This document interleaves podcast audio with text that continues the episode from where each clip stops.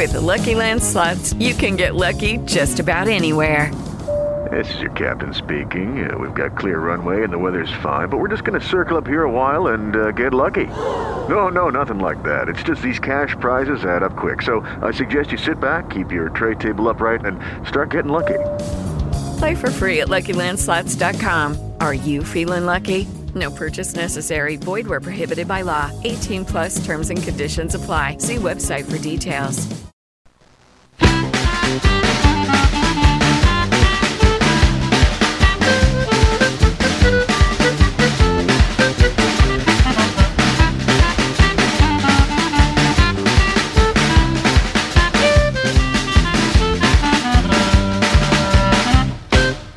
Radio Onde Furlane presenta Arti Elastiche, espressioni artistiche allineate e non allineate, a cura di Corrado della Libera.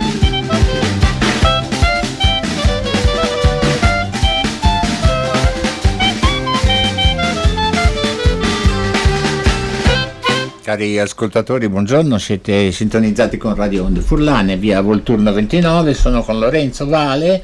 Buongiorno. buongiorno Lorenzo, per parlare di arti non più elastiche ma plastiche e, e, anche allineate, ma non solo pittura, anche incisione, che non è la stessa cosa. Si parte da, dal disegno, immagino, sì, e sì. poi... E poi si immagina in una lastra preparata uh, dovutamente di incidere, di mettere uh, dunque in, uh, in, in, um, sulla lastra il, il, progetto che si è, si è immaginato. Approfitto per ringraziare Corrado e salutare tutti gli amici di Onde Furlane.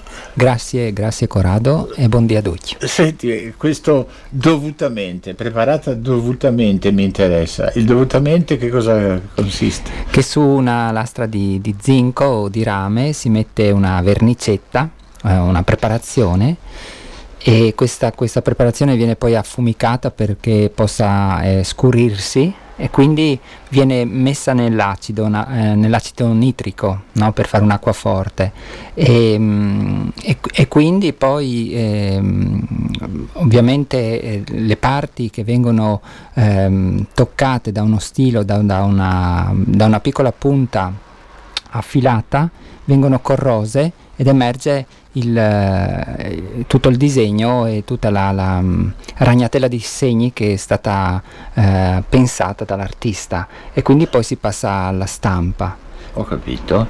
Quindi la stampa però eh, viene speculare. Viene speculare. speculare. Sì. Beh, io ho conosciuto Lorenzo ormai da tanto tempo, siamo amici e volevo sapere da lui delle ultime esperienze. So che ha esposto uh, una mostra molto interessante a Conegliano ed è Palazzo Sarcinelli? Sì. Giusto?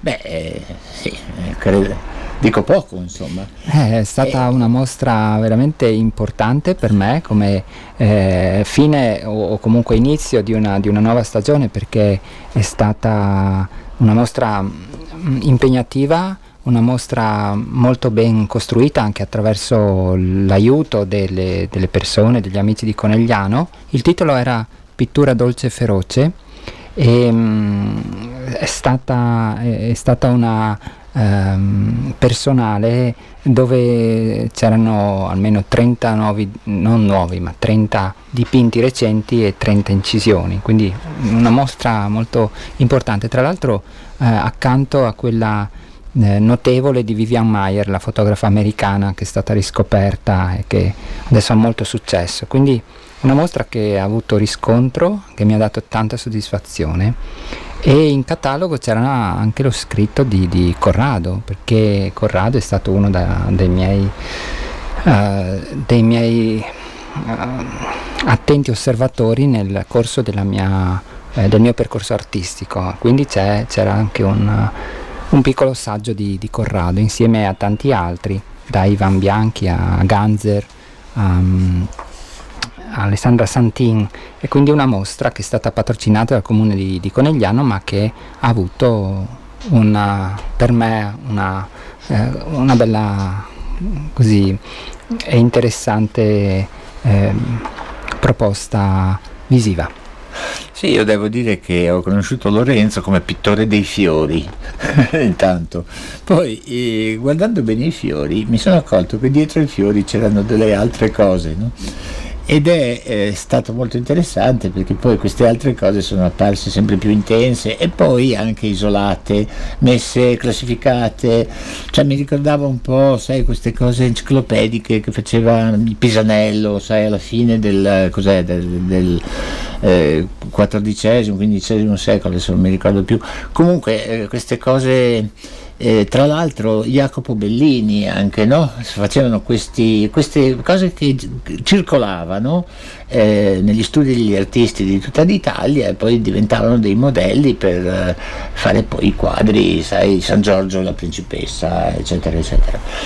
Mm, giusto un altro punto di partenza, mm, sentiamo poi se, se, è d'accordo Lorenzo, perché è lui che, si, che, che racconterà un po' da, da, cosa si è ispirato inizialmente. Un altro punto di partenza è la pittura naif, eh, le Douanier Rousseau, scoperto da Picasso eh, intorno al 1910, mi pare, e valorizzato, insomma anche lui molto preciso nel definire la natura, per esempio. No?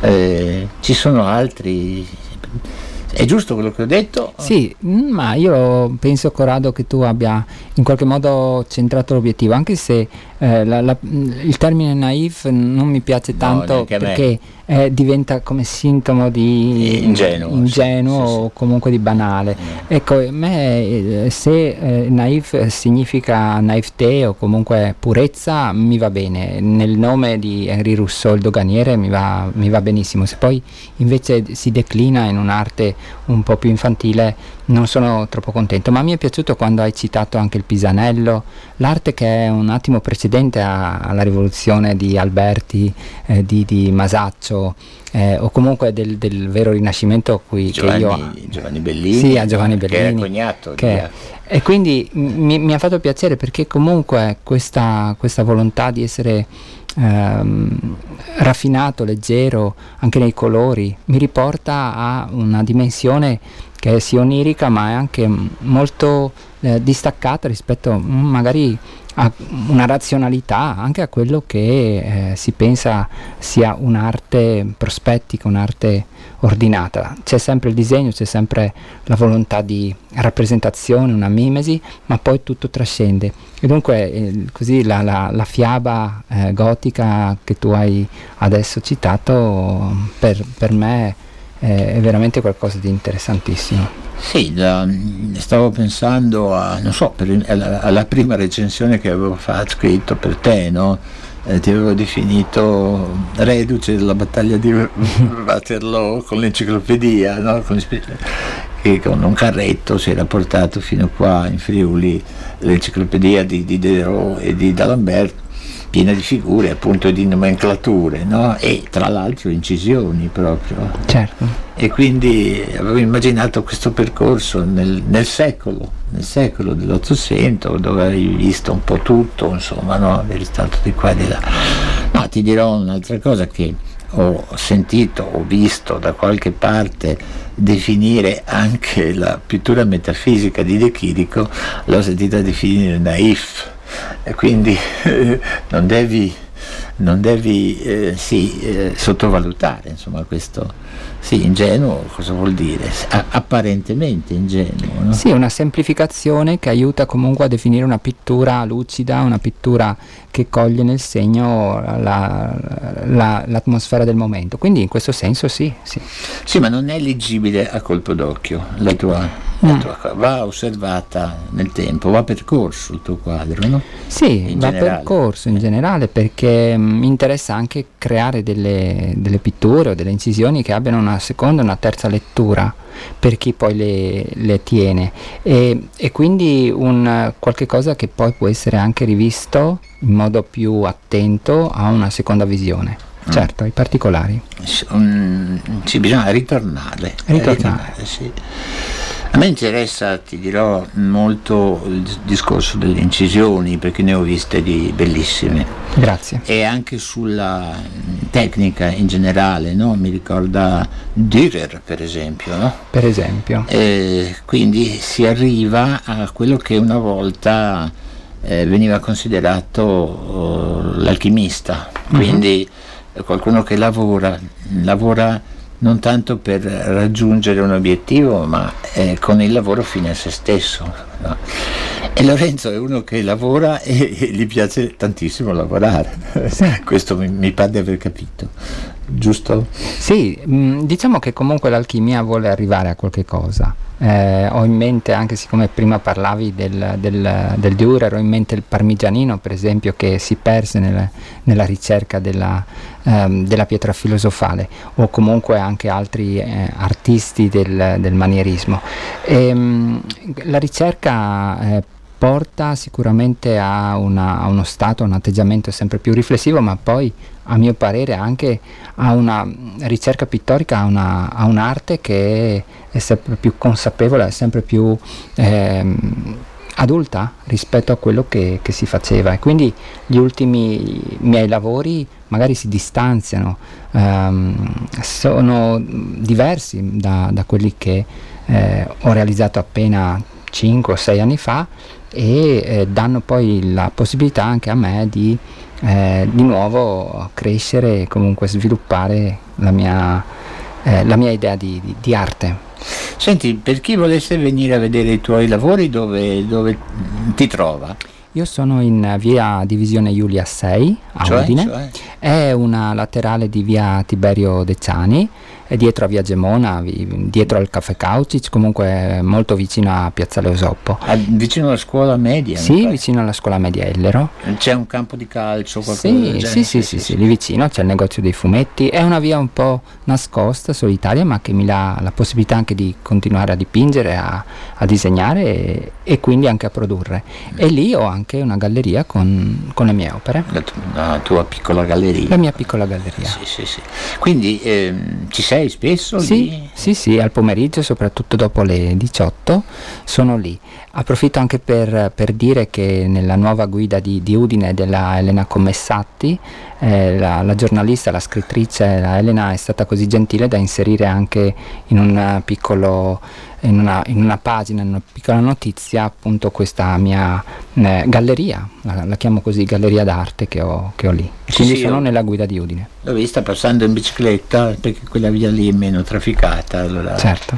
Sì, e poi andavo al negozio di fumetti. Sai? Che c'è ancora lì. Di... Vendeva anche vecchi nastri CD, queste cose qua molto difficili da trovare, ma noleggiava i CD che io scaricavo poi. È da cosa eh, così che mi ha sempre... E da cosa nasce cosa? Da cosa nasce cosa? Un bel posto, sì. Sì. Senti, eh, si parlava di fiori e di questo, questa tua eh, origine, diciamo così, questo tuo amore per i fiori, ne vedo dappertutto e quindi chiediamo a Antonio se ci mette su il valzer dei fiori. Grazie. Vediamo se l'ho un po' raccorciato, eh, ma sentiamo un po'.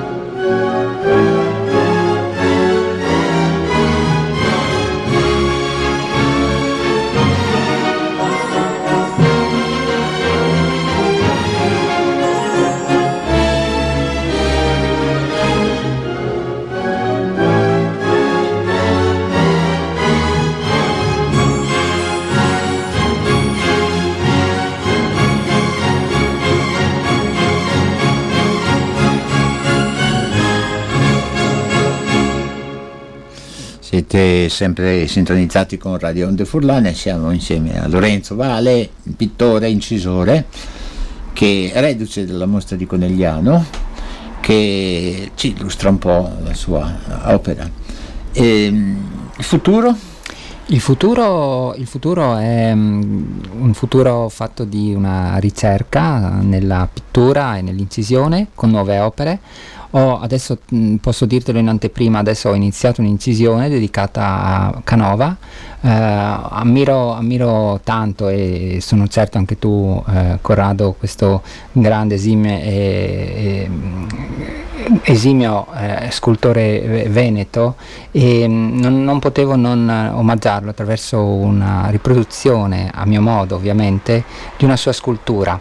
L'ho fatta nell'incisione l'ho fatta anche nella pittura e, mm, e così eh, mi porto anche a sperire, a trovare eh, nuove modalità per affrontare quello che mi interessa, che è appunto un dialogo serrato con, uh, con la pittura. Sì, beh, intorno a Canova, sai, c'è tutta una discussione sull'arte, è un secolo incredibile quel periodo lì, eh, anche le persone che si, che, di cui si circondava Canova, insomma sono incredibili, poi lui lavorava a tutto campo, è stato uno, anzi io quando spiego storia dell'arte ai ragazzi dico sempre eh, dopo Canova nessuno nell'Ottocento ha una dimensione europea, certo. si arriva fino ai futuristi per avere di nuovo una dimensione europea, quindi certo. il, l'Europa salta tutto l'Ottocento pur eh, avendo nell'Ottocento delle cose incredibili, insomma, penso ad Hayez, penso a... E, e, e Hayez che è stato allievo di di, Canova. E, e, di Canova non sapevo che era stato addirittura un bravo pittore e aveva in gioventù anche creato una eh, falsa, tra virgolette, comunque uno scherzo su un autoritratto del Giorgione, quindi legatissimo anche alla pittura veneta. E, e così il mio omaggio è al contrario, quindi eh, omaggiare uno scultore attraverso un'arte che è eh, differente, attraverso l'incisione e attraverso la pittura. E, ehm, e, così poi te la, farò, te la, farò, vedere Corrado. Sì, lui era in buoni rapporti anche con il Vaticano, sì. no? un po' con tutti, con Napoleone. In, in gita scolastica no? e siamo andati a vedere la Basilica di San Pietro ma c'erano le guardie svizzere che non ci lasciavano entrare. E in fondo dietro a, sì, alla, alla, parte centrale della basilica c'era questo monumento di Canova. Adesso non mi ricordo quale dedicato al Papa eh, esatto, quello con le mani così certo. che controlla il mondo allora ho, ho, parla- ho, ho, parlato con la guardia svizzera e mi ha lasciato eccezionalmente entrare perché eh, ho visto da solo però. Da ah, solo, adesso la classe è rimasta fuori? Sì, sì, non potevo fare fotografie. Mm. Ah, e comunque sono rimasto là in contemplazione di questo incredibile... Eh, adesso non ricordo il nome del Papa comunque. No? Un papa di quelle parti, comunque di quelle parti. Canova era Veneto, no? Era, era di, sì, di, Possagno. Di Possagno, sì. Adesso c'è il Tempio, c'è mm. Scarpa che ha fatto il Museo dei Gessi di Canova, la sono bellissimi, mm. belli. Ma la cosa che mi piace di più è il Museo Correr che c'è Icaro. Dedalo Icaro. E quelli sono incredibili. Sì, sì. Tu a quali ti sei ispirato? Io mi sono ispirato a un Amorino che si trova a San Pietroburgo ho scoperto poi che Canova ha realizzato, non, non le definisco copie, comunque delle rimodulazioni rispetto a delle idee che aveva e sono molte. Quindi è un amorino che, che, è stato realizzato per un committente, se non sbaglio, russo e si trova a San Pietroburgo. E, e, un giorno vorrò andarlo a vedere quando un po' le acque si calmano. Ho scoperto anche come eh, prima adesso hai, eh, hai avanzato questa, questo, questo, discorso che anche i gessi eh, recentemente i gessi di Canova sono diventati importanti non si pensa come una volta che il gesso sia qualcosa di secondario ma anche il gesso ha notevole valore quindi anche andare a Possagno a vedere la gipsoteca Vabbè, c'è tutta questa tecnica mm. no? perché poi c'è questo pantografo enorme c'è tutto, è, è, è da studiare il processo anche là certo. eh, per arrivare poi alla statua definitiva però la statua definitiva in molti casi è stata restaurata male, nel senso che hanno eh, grattato la superficie certo. e Canova usava invece degli strumenti che inventava lui mm-hmm. per lisciare poi sì. eh, metteva il miele d'api, certo. so, la cera d'api, la cera d'api per dare il, il colore rosato sì, alla pelle. E queste sono cose importantissime da sapere per chi eh, non guarda superficialmente l'opera d'arte, insomma. E poi c'è, c'è, il discorso appunto della preparazione del modello in gesso che è incredibile. Sì, diciamo che mm, quando, quando studiavo io alle, eh, alle, superiori si pensava che gli, eh, i bozzetti iniziali, quelli in creta, eh, fossero anche a dire di Argan mh, una, ehm, un momento più importante nell'avventura artistica di Canova rispetto poi a una figura finale in marmo che era considerata un po' fredda.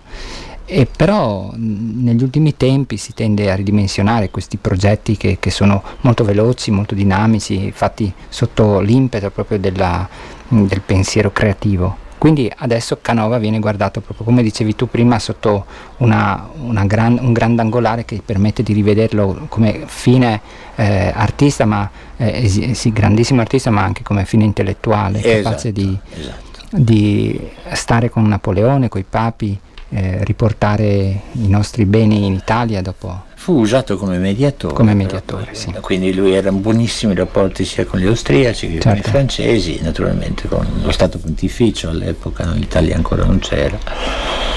E pur essendo, diciamo così, veneziano di, di, di adozione. Senti, eh, allora tu prima di eh, esporre a Conegliano, a sì. Palazzo Sarcinelli, che è eh, un punto di riferimento importantissimo. Importantissimo, sì. E hai esposto a Milano? A Milano, alla Libreria Bocca che è in Galleria Vittorio Emanuele II ed è stata una mostra anche questa molto importante, c'erano 16 opere, eh, 40x40, delle, delle tele, delle tavole che occupavano una parete di questa meravigliosa libreria che, che Giorgio um, Lodetti ha eh, ereditato dalla, dalla, famiglia Bocca e che sta continuando con una veramente eh, notevole mh, ricerca eh, intellettuale a portare avanti e eh, per circa 20 giorni ho avuto una personale mh, eh, presentata dal grande artista Vanni Cuoghi e eh, il titolo era Mistero Incanto a Milano. C'erano degli animali che coloratissime arrivavano in una Milano bella, grandiosa, celebrativa eppure grigia e quindi la coloravano con l'esotismo, comunque con la fantasia, tra virgolette, uh, de, delle, de, delle, mie invenzioni uh, de, così legate al mondo del, degli animali. Senti, all'estero hai mai esposto? No, ma presto sono sicuro, Corrado, faremo qualcosa. In realtà hai esposto all'estero? Sì eh, a Klagenfurt, a Klagenfurt, mi ricordo. Era il 2010 o 11. eravamo, sì, assieme. assieme. Tu hai esposto delle cose, e io anche, perché sì. No, È stata una bella stagione. Eh, mi ricordo una settimana in cui i ragazzi si sono divertiti moltissimo. Sì, sì, abbiamo addirittura insegnato il valzer e lo stomp, ti ricordi dello stomp? Mi ricordo. Eh, sì, sì. Senti, eh, no, perché colgo l'occasione anche per salutare Aldo Nodari che è il nostro amico comune no? ciao Aldo ecco, che è esposto a Villacco no? um, mi ricordo la presentazione che è la mostra bellissima mostra che ecco potrebbe essere un'idea anche perché così eh, credo che apprezzeranno molto in Austria i lavori che tu, che tu hai fatto ma in generale ma in Austria Grazie. in particolare sì Senti, eh, io Antonio non so quanto mancano, tre minuti, abbiamo ancora qualcosa da aggiungere. Ecco, sulla tecnica, tu dici che usi eh, la pittura d'olio. Sì.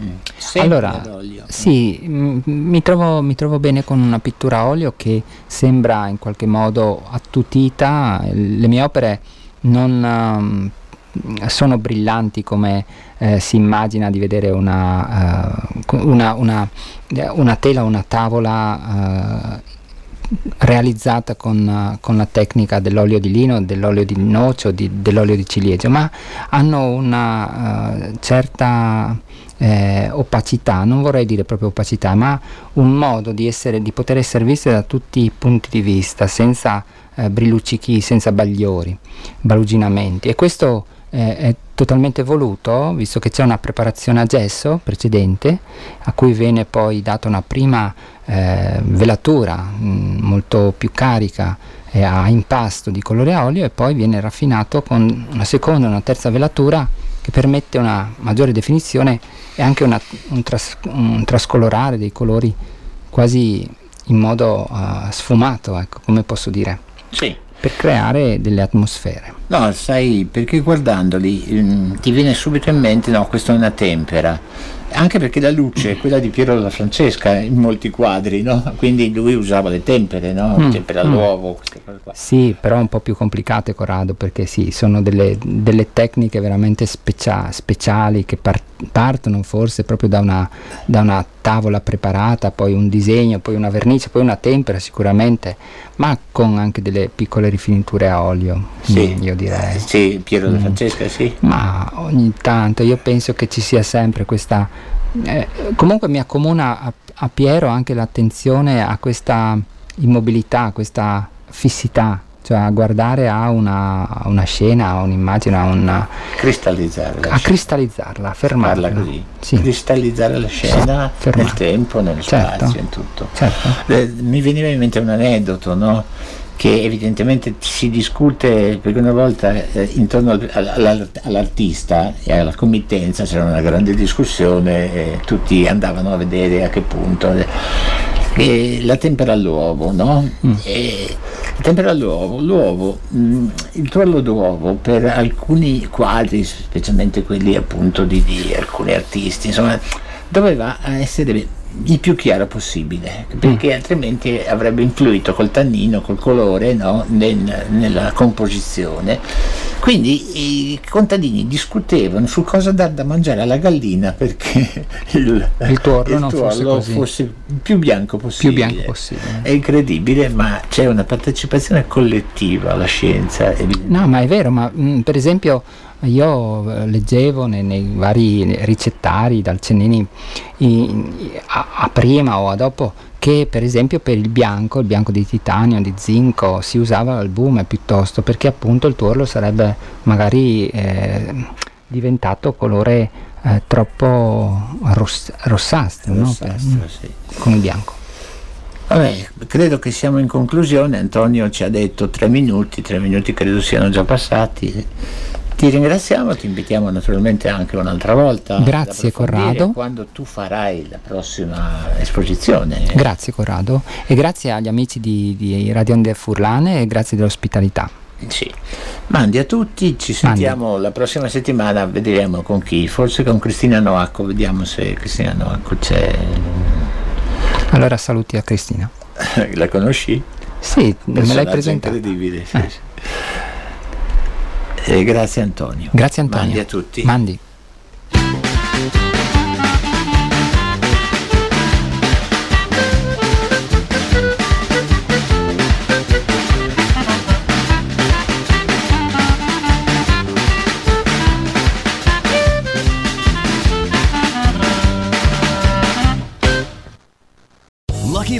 Casino asking people what's the weirdest place you've gotten lucky? Lucky? In line at the deli, I guess? Aha, in my dentist's office.